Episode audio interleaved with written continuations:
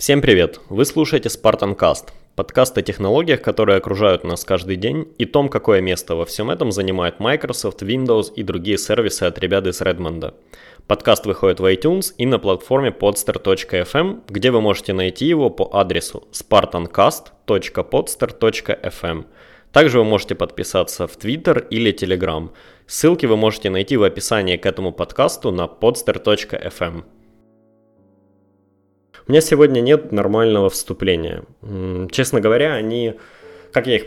Откуда они берутся вообще? Э, есть какая-нибудь тема, над которой я задумываюсь на неделе, ну или есть мысль, которая приходит мне в голову, и я... Я не могу эту мысль посвятить, э, то есть я не могу весь подкаст посвятить этой мысли. Во-первых, она, они не всегда касаются тематики подкаста, иногда они слишком короткие, иногда они несущественные, но они возникают у меня в голове, когда я либо же замечаю что-то, либо, ну, над чем-то задумываюсь, да, э, ну, как бы, знаете, начинаю, начинаю обращать внимание на какую-то вещь, которая есть в моей э, жизни, и она как-то вроде бы на глаза не попадается, а тут внезапно обращаешь внимание и начинаешь думать, а почему так, и выходит что-то интересное. Иногда мне просто нужна подводка к подкасту, к основной теме, чтобы так не рубить с плеча, не начинать подкаст сразу с основной темы, но все-таки чаще я пытаюсь чем-то таким поделиться, да, что немножко не формат. Но на этой неделе я, я прям офигительно вымотался, я не физически, а именно умственно от, э, от тупой такой монотонной работы. В общем, я за, за последних пять дней пересмотрел и перебрал примерно 13 тысяч строк кода и еще какую-то тучу метаданных, а, и чтобы все это разобрать, и ну так, чтобы это все работало как-то, и в общем, ну это куча усилий, и это, знаете, это не то, как на каких-то рекламных буклетах рисуют, там ты программист, ты тоже создаешь, эй, что, нет, нет, ребят, это копи-пейст, копи-пейст, копи-пейст. И не дай бог ты что-то копи-пейст не в то место, и потом он не заработает, а когда ты уже это три дня подряд делаешь, это ад. Ну, то есть это реально ад. И в такие моменты, честно говоря, ты мало, мало вообще о чем думаешь. Я зачастую, когда работаю, я слушаю какие-то подкасты, а тут вот даже сложно, да, потому что голова настолько отключается, она настолько не хочет этого, что и она не хочет и подкаст в этот момент слушать. Я какую-то музыку однотонную ставлю или еще что-то, но это бывает не так часто, но бывает. Вот в, в такие недели, в, в конце таких недель я зачастую чувствую себя как выжатый лимон и, откровенно говоря, думать вот о чем-то да, в эти недели вообще не получается. Хочется только дойти или в спортзал, или домой побыстрее с работы, и лечь спать. Э, но у меня на этой неделе был один, как мне кажется, проблеск в голове, и он, в общем-то, он даже в каком-то смысле касается сегодняшней темы. Э, в общем, я ехал в машине с э, своим коллегой и заметил у него в приложении погоды, что погода на улице, там, температура минус 6, а а, собственно, feels like, ну такой, да, показатель, который часто в приложениях пишет минус 13. Кстати, кто подписан на чат канала в Телеграме, вы, наверное, эту историю знаете, мы даже обсудили, так что можете свободно перематывать. Но, в общем-то, идея, которая у меня в голове возникла, она касается вот именно того, как приложения погоды показывают нам эту самую погоду. То есть вроде бы все приложения пытаются угадать, но я уверен, там есть какая-нибудь формула, основанная на влажности воздуха, ветре, ну и самой температуре. Они все пытаются угадать а, как же мы себя чувствуем при той или иной погоде. При этом они это делают так неуверенно, маленьким-маленьким шрифтом где-то там feels like, типа того. А вот температуру, да, объективные показатели, которые можно померить градусником, э, они показывают большим огромным шрифтом. Беда только в том, что с точки зрения, ну, наверное, науки и логики, это объективные показатели, но с точки зрения нас как людей, это очень и очень субъективные показатели. Мне Честно говоря, когда минус 6, ну, ну, в общем, мне пофиг, что э, температура воздуха минус 6, если она как бы минус 13, да, и в тот день действительно было, в общем-то, минус 13, а на следующий день, когда градусник показывал, ну, не градусник, да, а приложение погоды показывало мне минус 2, а feels like как минус 8, то это были реальные минус 8, и, и если бы я в тот день оделся как на минус 2, ну, я бы, скорее всего, э, замерз. Но тут даже не даже сейчас вопрос, не знаю, не вопрос, а тут даже сейчас разговор не о том, что где-то кто-то не прав, да, многие из вас в чате писали, что, ну, господи, выгляни в окно, посмотри, как одеты люди, хотя это, кстати, не лучший пример, потому что многие люди одеваются сильно теплее, чем одеваюсь я, я не так боюсь холода. И, ну, то есть э, сложно по другим людям оценивать, как нужно одеться, потому что все мы разные.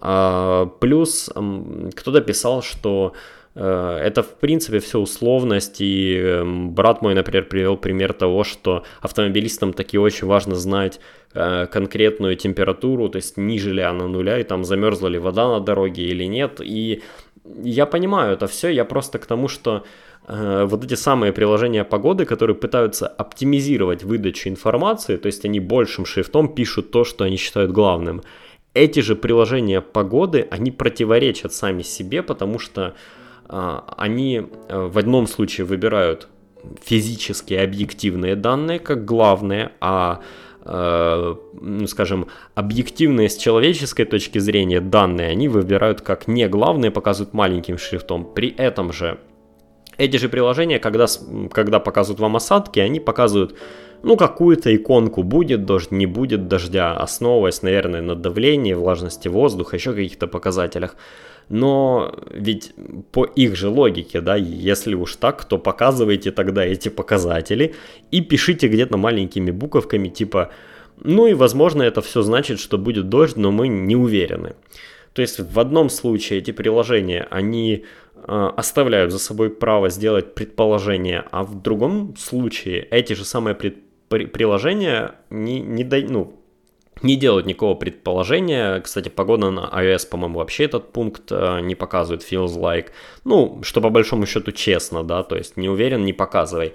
Но вот это вот заигрывание с э, разными шрифтами в этом конкретном случае, оно кажется мне каким-то, ну, не я, неправильным, неясным, да, потому что, ну, наверное, да, большинству людей вот это самое feels like, которое, в общем-то, очень условное – оно более важно в этом в целом более условном приложении, чем объективный показатель. То есть мы же не физики все, мы не опыты на улице будем ставить, да, нам надо понять, как одеться.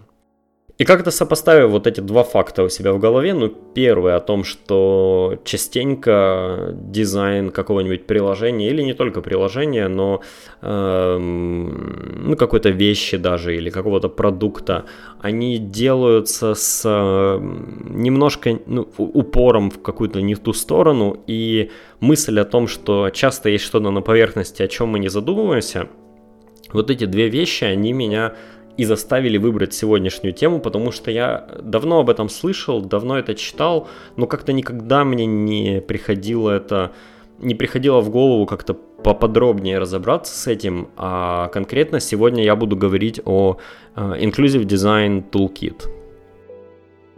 Uh, так что такое Inclusive Design Toolkit? Это, по сути, набор рекомендаций от Microsoft для создания дизайна, который был бы доступен разным людям. И тут вот сейчас не стоит путать, э, это не конкретные инструменты для Windows. Э, это скорее некие постулаты и упражнения, которые призваны заставить вас задуматься над тем, как вы подходите к принятию решений и скажем, э, слишком сильно оцениваете все с вашей колокольни, если так можно сказать. А, да, я знаю, сейчас это звучит слишком уж э, как новомодные тенденции борьбы за права черных гей-феминистов, вот этого всего. И да, я, кстати, откровенно говоря, понимаю, что многие слова, которые я буду сегодня говорить, у них однозначно есть более смягченный аналог в нашем распрекрасном мире. Но, знаете, я всегда думал, что если вы хотите уважительно относиться к инвалиду, то называть его человек с ограниченными возможностями, это, конечно, здорово и правильно, только Ему откровенно от этого не холодно, не жарко. Лучше бы вы ему руку подали на ступеньках или помогли на пандус заехать. Вот тогда был бы толк. А, хотя, блин, в нашем мире а, еще не дай бог э, это воспримут как косвенное ущемление, как если бы вы подумали, что он типа не в состоянии сам это сделать, пошли ему помогать и что ты его не уважаешь. Честно говоря, я устал говорить, а, не говорить, а думать даже о этих всех перегибах в нашем мире. И, кстати, Так уж сложилось, есть такое небольшое лири- лирическое отступление. Э, меня вот недавно, по большому счету, обвинили в расизме, хотя я вообще ничего не подразумевал под этим. Так сложилось, что я, я был в спортзале, пришел в раздевалку и ну, в общем, напротив, на лавочке напротив шкафчика, который был мой, э, сидел, я не знаю, китаец, ну, какой-то азиат, ну, скорее всего, не, не знаю, хочу думать, что он китаец, окей? То есть сидел какой-то азиат, и он как раз забывался, он был в носках. Я, в общем-то, просто ткнул э, ключик от шкафчика в сам шкафчик, чтобы не держать его в руках, и, и отошел в сторону подождать, пока ну, человек обуется и отсядет но я как бы не учел, что, скорее всего, в нашей вполне такой, вполне себе российской стране этого чувака, скорее всего, уже задолбали. Он заметил, что я ткнул ключик в шкафчик и отошел, встал вот прям в носках. И на таком достаточно неплохом английском начал мне говорить, что чувак, мол, мы, мол, все люди, и мог бы просто попросить, и ничего в этом такого нет.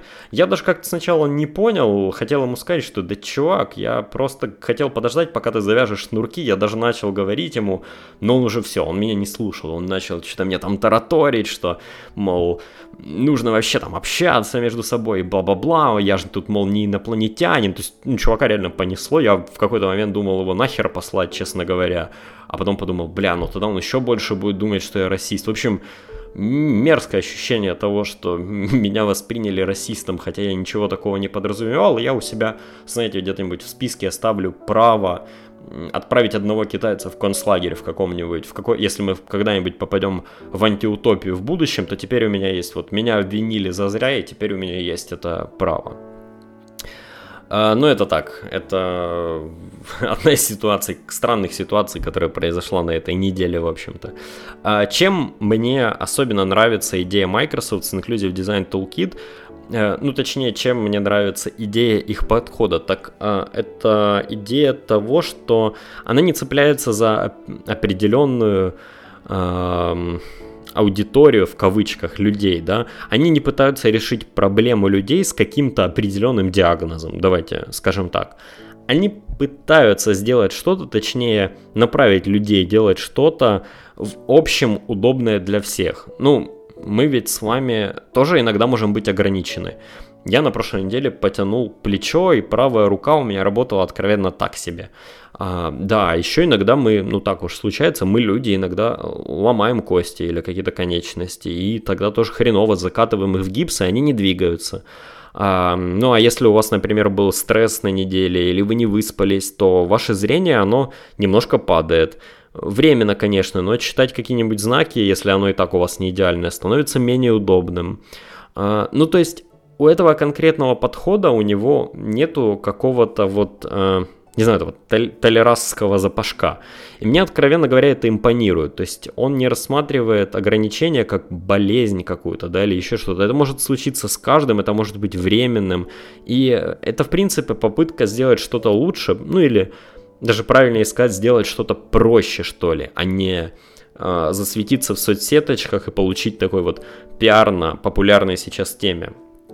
И, кстати, если сравнивать, даже понятие вот disability, э, определение которому дает э, World Health Organization, оно сильно отличается от такого 80-х, да. Э, в 80-х говорилось только о здоровье, и сейчас сейчас же оно описывается как э, комплексная вещь.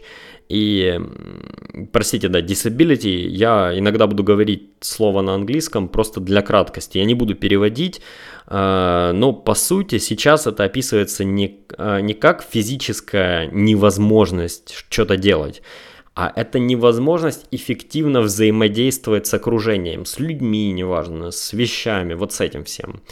А, и это, мне кажется, более такое, ну, скорее правильное, чем неправильное, ну, как это сказать, определение вот этого э, термина. Ладно, вернемся к самой теме. И эм, Если вы, конечно, не выключили мой российский нетолерантный подкаст еще до сих пор.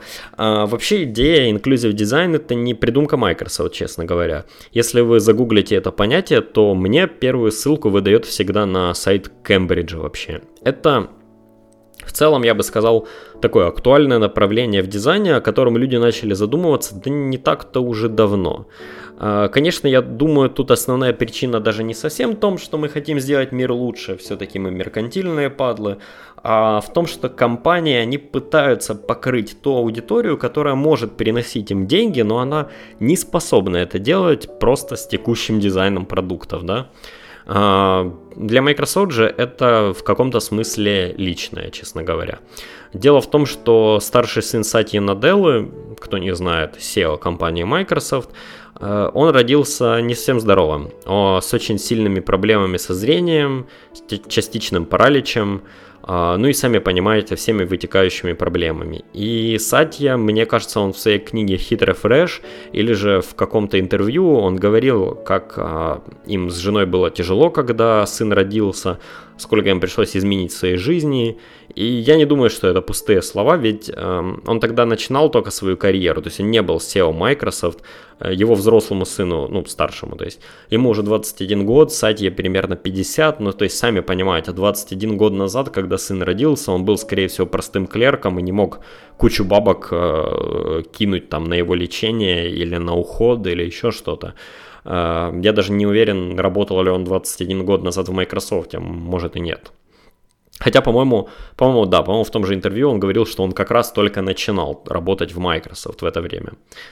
Uh, так вот, именно с приходом Сати uh, начали меняться многие вещи в продуктах Microsoft, именно начали появляться все больше инструментов, всяких вещей, мелочей, направленных именно на доступность. Э, мы, кстати, часто ругаем Edge с вами как браузер, а у него, в общем-то, среди текущих браузеров чуть ли не э, самая полная поддержка всяких веб, э, веб штуковин, разметок, в общем-то, для слабовидящих и для скринридеров. Кстати, можете заметить, что на последних презентациях Microsoft, помимо самих слайдов, всегда идет крупный, хорошо читаемый субтитр поверх. И мне, кстати, всегда было интересно, он автоматический или они его записывают. Ну, плюс все эти истории про управление Windows 10 при помощи зрачков, которые для парализованных людей или людей, ну, которые там, да, у которых нет руки, не знаю. Ну, или, может, которые временно не могут двигаться как-то они. То есть, э, это же такая история. Или э, те же все штуки в Word и OneNote, по-моему, которые помогают учиться э, людям с дислексией читать. Хотя это, по-моему, проблема, которую можно преодолеть, в общем-то, трудом, да, но если есть какой-то инструмент, который помогает это делать, то почему бы и нет? То есть в итоге эта ограниченность, она человека пройдет со временем, если ему помочь. Хотя я, честно говоря, не в курсе, как работает дислексия.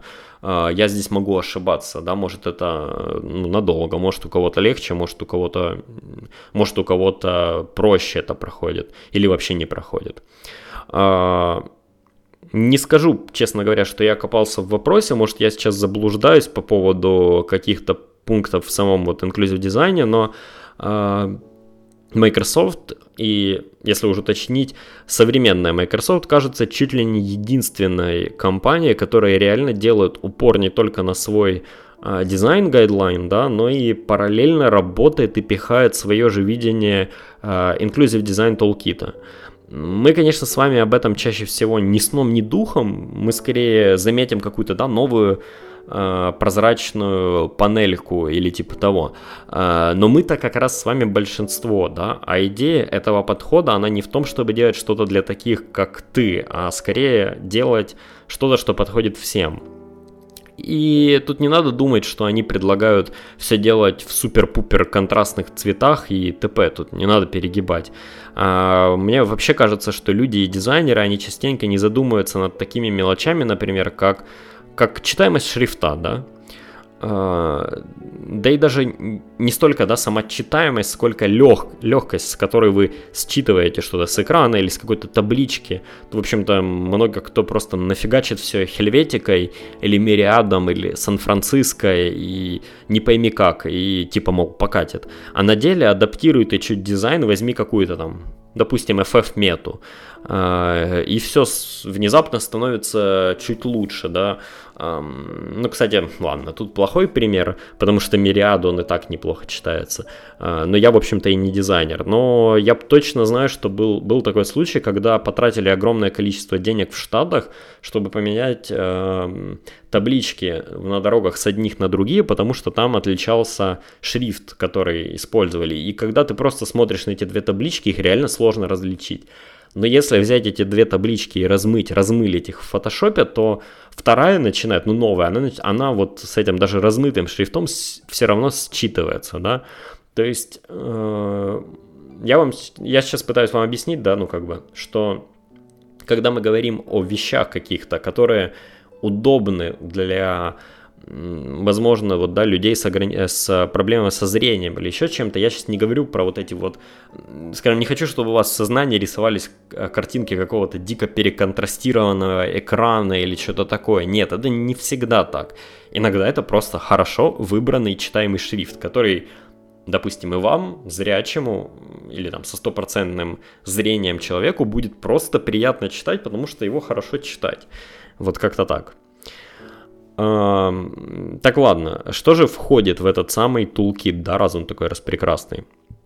Раз уж это не программная штуковина, это не набор скриптов для какого-то Adobe XD, и, ну, да, как мы уже выяснили, это не приложение какое-то. А, по сути, это два документа и парочка видео. Видео в основном просто рекламное, без какого-либо глобального смысла или примеров. А, ну, знаете, как в IT-компаниях любят э, такие вдохновляющие видео. И документы, на первый взгляд, тоже так себе. Но это если, в общем-то, читать между строк. И, кстати, я первый раз, когда с ними знакомился, тоже как-то не понял, зачем они, в принципе, нужны. Первый из этих двух документов – это, в общем-то, само описание подхода.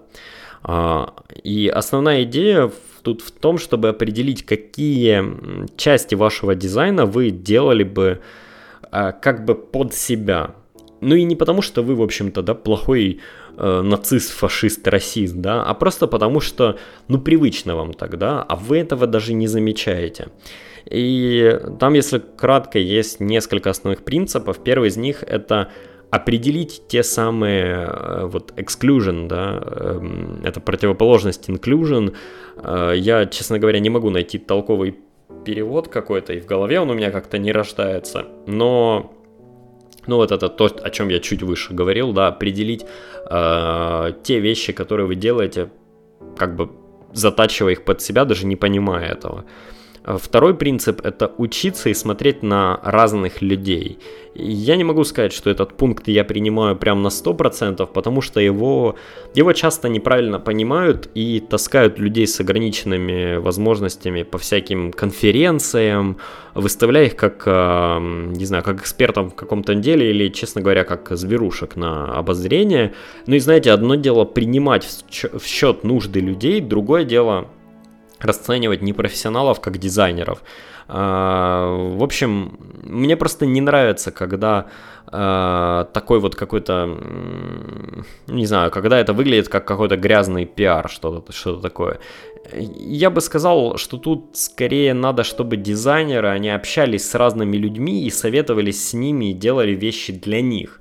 Вот это вот правильный перевод этого всего. Они, давайте возьмем э, незрячих людей и будем просить их что-то создать. Да, конечно, может оно и будет удобное для них, но не факт, что э, это будет самый идеальный вариант. Может стоить позвать каких-нибудь, не знаю, ученых-офтальмологов, дизайнеров, они сделают три десятка прототипов, люди вот незрячие это проверят, попробуют и сделают, да. Ну, хотя, опять же, ту же азбуку Брайля ее же придумал как раз незрячий человек, потому я могу здесь, конечно, ошибаться. Э, кто не знает, это азбука Брайля, это, ну, кто видел, это такие выдавленные буковки точечками, которые могут слепые с бумаги читать. Э, и третий пункт – это решать проблему для одного случая и расширять его на всех. И тут имеется в виду то, что если вы поможете решить проблему для человека, который ну, допустим, потерял руку, да, вы также решите ее для тех, у кого а, она просто загипсована там, да. То есть не надо смотреть на вещи узко и думать, что вы решаете какую-то конкретную одну проблему, а скорее пытаться какой-то конкретный случай решить, да, там неудобно делать одной рукой. Неважно почему, да, или там вот что-то такое. А, ну, не знаю, вот как-то так. А, тут, кстати, стоит отметить, что в документе хорошо очень приводится пример того, что ограничения могут быть разных типов, а конкретно они дел- делят их на три, на постоянные, временные и ситуационные. И, например, есть, допустим, да, проблемы с голосом, с речью. Постоянная проблема с речью – это немота. Временная – это, ну, в общем-то, простуда, да, вы не можете говорить, болит горло. А ситуационная – это ну, например, сложно понимаемый акцент у приезжего. Он вроде бы говорит на английском, но акцент сильный, его сложно понять, да, а, ну, как-то так. И, например, если это голосовой помощник где-нибудь, и распознавание речи работает для чистого британского английского, оно обломается, когда будет говорить какой-нибудь индус, ну, скажем. А, второй документ – это документ а, с так называемыми activity cards – их суть в том, что вы печатаете их и используете во время разработки дизайна уже какой-то конкретные вещи, переходя от карточки к карточке и сверяя, удовлетворяет ли ваш дизайн их, ну не знаю, рекомендациям, да, то есть там даже не столько рекомендации, скорее как какие-то упражнения, вопросы, вы даете на это все дело ответы, все это делаете, а потом, когда просматриваете, это, ну, должно у вас э, как, как ну, не знаю, должно немножко расширить ваше мировоззрение. Звучит это, конечно, расплывчато и Карты, на первый взгляд, там достаточно странные, но по сути это набор, ну, как я уже сказал, упражнений, потому одно дело, когда вы просто смотрите в PDF-ку, другое дело, когда вы как-то пытаетесь это применить, и вы не один в комнате пыритесь в экран, а все-таки у вас несколько человек. Я бы, кстати, наверное, хотел попробовать когда-нибудь собраться с кем-нибудь и вот попробовать это проделать. Было бы интересно, насколько мое отношение к ним поменяется. Э, в общем-то, там первая карта, не знаю, первая карта, первый пункт, который там есть, она заставляет вас как можно больше ответов дать на вопрос, э, чтобы вы доверили компьютеру и чтобы вы доверили только человеку. Вы скажете, ну, звучит как какой-то особый бред, но многие люди откровенно до сих пор не доверяют, например, платежным картам и снимают наличку и платят в кассе. Вот, казалось бы, да, э, ну, может, там это не совсем в эту тему, но да, ну вот люди не доверяют э, платежам в интернете, много кто, да, и нужно сделать дизайн, который будет как-то их успокаивать, и они будут уверены, что все нормально, да, и вот это все, что у них есть контроль над этим, что эта штука не сломается, ну вот как-то так, да, это тоже сюда относится. Э, там, кстати, тоже есть э, на этом же этапе пару упражнений, советов экспертов, но я, честно, не буду углубляться в это прямо сейчас, просто можете скачать, посмотреть, почитать, но там это даже просто на словах достаточно сложно описать, это скорее нужно как-то представлять себе в деталях. А, второй набор карт, второй набор вопросов призван помочь вам определить круг людей, которые будут пользоваться или, возможно, будут пользоваться вашим продуктом. И задача на этом этапе заставляет команду поговорить хотя бы с одним человеком с вот теми самыми перманентными ограничениями и узнать о вещах, э, в которых он ограничен. И попытаться, там тоже есть такой вопрос, нужно попытаться нарисовать карту взаимодействия этого человека и других людей и в принципе, да, всего, и попытаться понять, где он вот в этой карте, где, он, где есть его ограничения, да. А, третий пункт, а, их, по-моему, всего пять, он достаточно конкретный призывает команду подумать над тем, как можно улучшить дизайн продукта, чтобы он стал более доступным, вот ссылаясь на те вопросы, где люди кому-то не доверяют, и как они строят свой круг а, общения. Ну и, в принципе, более доступным э, даже с той точки зрения, какие вот шрифты выбрать, цвета, как что расположить. Четвертый пункт, или там четвертая карточка, как хотите так называете, а, он там так и называется, по-моему, Low Fidelity Prototype. То есть, по сути, это создание макета, создание прототипа для проверки новых возможностей, потому что откровенно говоря, вы все равно не можете быть уверенным, что вы, как здоровый человек, придумали очень хорошо читаемый дизайн для слабозрячего, например. И неплохо бы попробовать разные варианты и определиться, работает это, не работает. Э, смогли ли вы улучшить ваш дизайн или наоборот стало только ну, еще хуже или сложнее, или навигация усложнилась. А, ну и, кстати, последний пункт, который в этих всех, или последняя карта, это а, оптимизация. Проверка того, реальная проверка того, стало ли лучше или э, дало ли что-то ваше изменение. Ну, уже как бы, если прошлый пункт это скорее такая проверка разных прототипов, то тут вы, скорее всего, проверяете конечный вариант. И по большому счету, это, в общем-то, все, что есть вот во втором документе. Ну, то есть, оба этих документа это не столько конкретный инструмент, да, как я уже говорил. А, это скорее такой призыв к действию, попытка заставить людей немного задуматься и попробовать заставить людей рассматривать пользователей даже не как а, конкретно отдельного вот человека, а попробовать рассматривать пользователя как человека, который взаимодействует с другими людьми, который взаимодействует с, да даже с другими приложениями, да, а, человека, который не всегда может это делать а, как это, рав... одинаково или одинаково легко, да, а, и мне, не знаю, мне, мне кажется, это достаточно важно, и я, знаете, я часто стал замечать, что даже в мире вот разработки программного обеспечения, где как бы, ну, не надо пандусы, да, строить бетонные, чтобы людям ездить было удобно, и не надо столько вот прям огромных усилий прилагать, чтобы там перестроить инфраструктуру города или еще что-то такое. Так вот, даже в этой вот, э, в этой вот э, индустрии люди часто делают хипстерский дизайн, не особо думая о том, как оно будет даже на разных экранах работать, да, не говоря уже о разных людях, да, это, ну, как бы есть какой-то дизайн-тренд, и все по нему фигачат, а хороший он, нехороший, как, как люди там на планшетах будут этим пользоваться, или как люди будут это видеть на, там, на каком-нибудь экране, или когда, ну, когда недостаточно хорошее освещение, вот, ну, не задумываются часто. Э, ну, это, кстати, как вот в приложениях с погодой, да, э, к тому, что я все выше говорил, Круто, конечно, что там температура есть, осадки, но я думаю, например, пожилым людям было бы также очень интересно посмотреть на то, какое сегодня давление. Для них это важный показатель, а давление чаще всего вообще нигде не показывается. И да, внезапно пожилые люди пользуются смартфоном тоже, но как-то об этом достаточно мало думают. Все думают, что им бы только бабушка фоны носить с большими кнопками, но реально ведь для пожилого человека смартфон может быть очень-очень крутым инструментом, если он не будет его бояться, если он будет хорошо, ну не сам смартфон хорошо сделан, а если софт ему реально будет помогать. И, э, например, хорошее доказательство тому э, слепые люди, которые действительно говорят, что смартфоны им очень помогают. Помогают там считать наличку, помогают в навигации, помогают, ну, много, много в чем. Э, я думаю, что, ну, важно над этим думать. Э, я надеюсь, правда надеюсь, что вам было интересно слушать и что я вот в этом всем тексте не наговорил много какой-то э, фигни. И я думаю, что если вы занимаетесь чем-то, ну, ну, пускай, не знаю, не может не там, не прям творческим, как во всей рекламе, которую мы видим, но вы что-то создаете, да, ну, ну, пускай у вас, не знаю, ателье авторских сумок, то вы пойдете и спросите у людей, как, как может пришивать молнию как-то по-другому, чтобы было удобно открывать ее одной рукой хотя бы. Тогда я буду, не знаю, считать, что мой подкаст э, не прошел зря.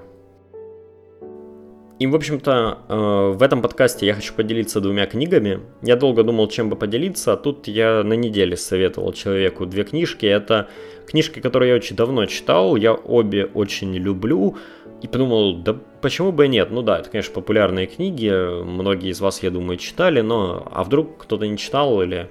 А, это книги Хайнлайна, первая «Звездный десант», а вторая «Луна суровая хозяйка». У нее разные названия есть, но, в общем-то, по «Луна суровая хозяйка» вы найдете. А, я думаю, что мало кто слышал про вторую книгу. Первую, наверное, все знают по фильму, который снимал Верховен. Он, конечно, ну, он верховеновский такой фильм, но он очень, ну, в каком-то смысле далек от книги, просто потому что у Верховена не хватало денег на спецэффекты и на то, чтобы реализовать все, что написал Хайнлайн. А на деле книжка «Звездный десант» — это, по сути, прародитель всех тех книг про э, космических морпехов, которые мы видели, про выброску людей в огромных экзоскелетах с орбиты, не знаю, это ну, в каком-то смысле Halo и все, что мы видим там, это такое, да, развитие идей Хайнлайна в этой книге. Но помимо того, что это вот книга с неплохими такими фантастическими идеями, там, кстати, по-моему, это считается чуть ли не первая книга, где описывается смартфон или мобильный телефон.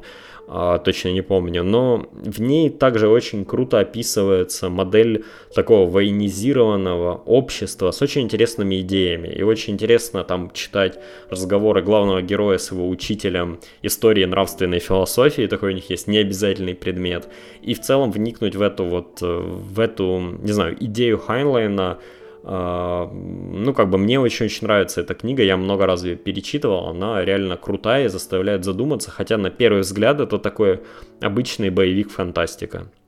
И много кто ее не читает, думая, что это вот как все как в фильме. Хотя, кстати, надо сказать, что в фильме многие вот именно идеи этого общества, они показаны, просто они в тексте лучше читаются.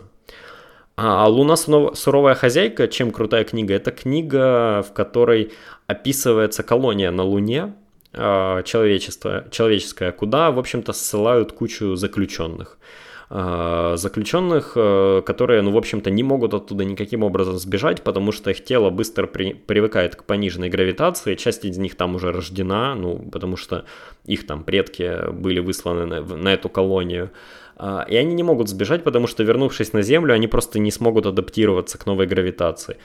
И вот эта колония, эти зеки устраивают бунт и просят землю э, признать их э, официальным государством, при этом они же э, имеют огромную центрифугу, при помощи которой они, ну, они там, по-моему, на Луне выращивают зерно и продовольствие, и они вот при помощи этой огромной центрифуги раскручивают грузы с ну, точнее, даже там не центрифуга, а там, как бы это сказать, это, не знаю, э, большая магнитная пушка скорее, да, которая там огромная на, на, на Луне, которой они выстреливают грузы с зерном на Землю, те падают в океан. И вот они э, угрожают Земле тем, что они будут использовать эту штуку как оружие, а Земля, в общем-то, не может им в ответ ничем, ну, ответить чем-то таким, да. Ну, в общем, там тоже достаточно интересный взгляд на на политику, на устройство государства, на все вот это. И я думаю, это э, интересно это почитать ввиду того, что вот недавно Falcon Heavy запустили, ввиду того, что э, Илон Маск нас, нам обещает сделать колонию на Луне, не на Луне, простите, на Марсе. Да, там, конечно, не Луна, с Марсом так бы все это не сработало. Э, НАСА вот хочет какому-то там, по-моему, в 2020 какому-то, по-моему, пятому или когда-то там году, когда Марс будет близко к Земле, Э, тоже хочет туда отправить свои ракеты. Ну, то есть, э, я понимаю, что это очень далекая фантастика от того, что у нас есть в реальной жизни, но круто вот, да, почитать такую. Причем, ну, Хайнлайна знают по многим другим книгам, но эти вот две, пожалуй, мои любимые, потому я вам их посоветую, хотя и, ну, наверное, это не какая-то моя находка, это очень известные книги. Э, спасибо, что слушали этот подкаст сегодня. Подписывайтесь на lumiacastpodster.fm. Можете подписываться на подкаст в iTunes. Также у подкаста есть Telegram чат и телеграм-канал для тех, кто не хочет общаться, а просто хочет получать свежие новости какие-то про Microsoft и про подкаст. Оба вы можете найти по Блин, я только что, да, вот я, у меня вот привычка, я только что сказал LumiaCast много раз. А, конечно же, spartancast.podster.fm и, собственно, в iTunes это Spartancast и синий логотип с шлемом Мастера Чифа и Spartancast в Телеграме и Spartancast чат. Всем спасибо еще раз. Надеюсь, я больше не допущу этой ошибки. Но серьезно, за 90 выпусков это уже э, реально как э, привычка, да, как вторая натура. Я не задумываясь на автомате выдал LumiaCast. Хотя и сам уже 5 выпусков как переименовал этот подкаст. Ладно, заговаривайся. Всем спасибо, пока.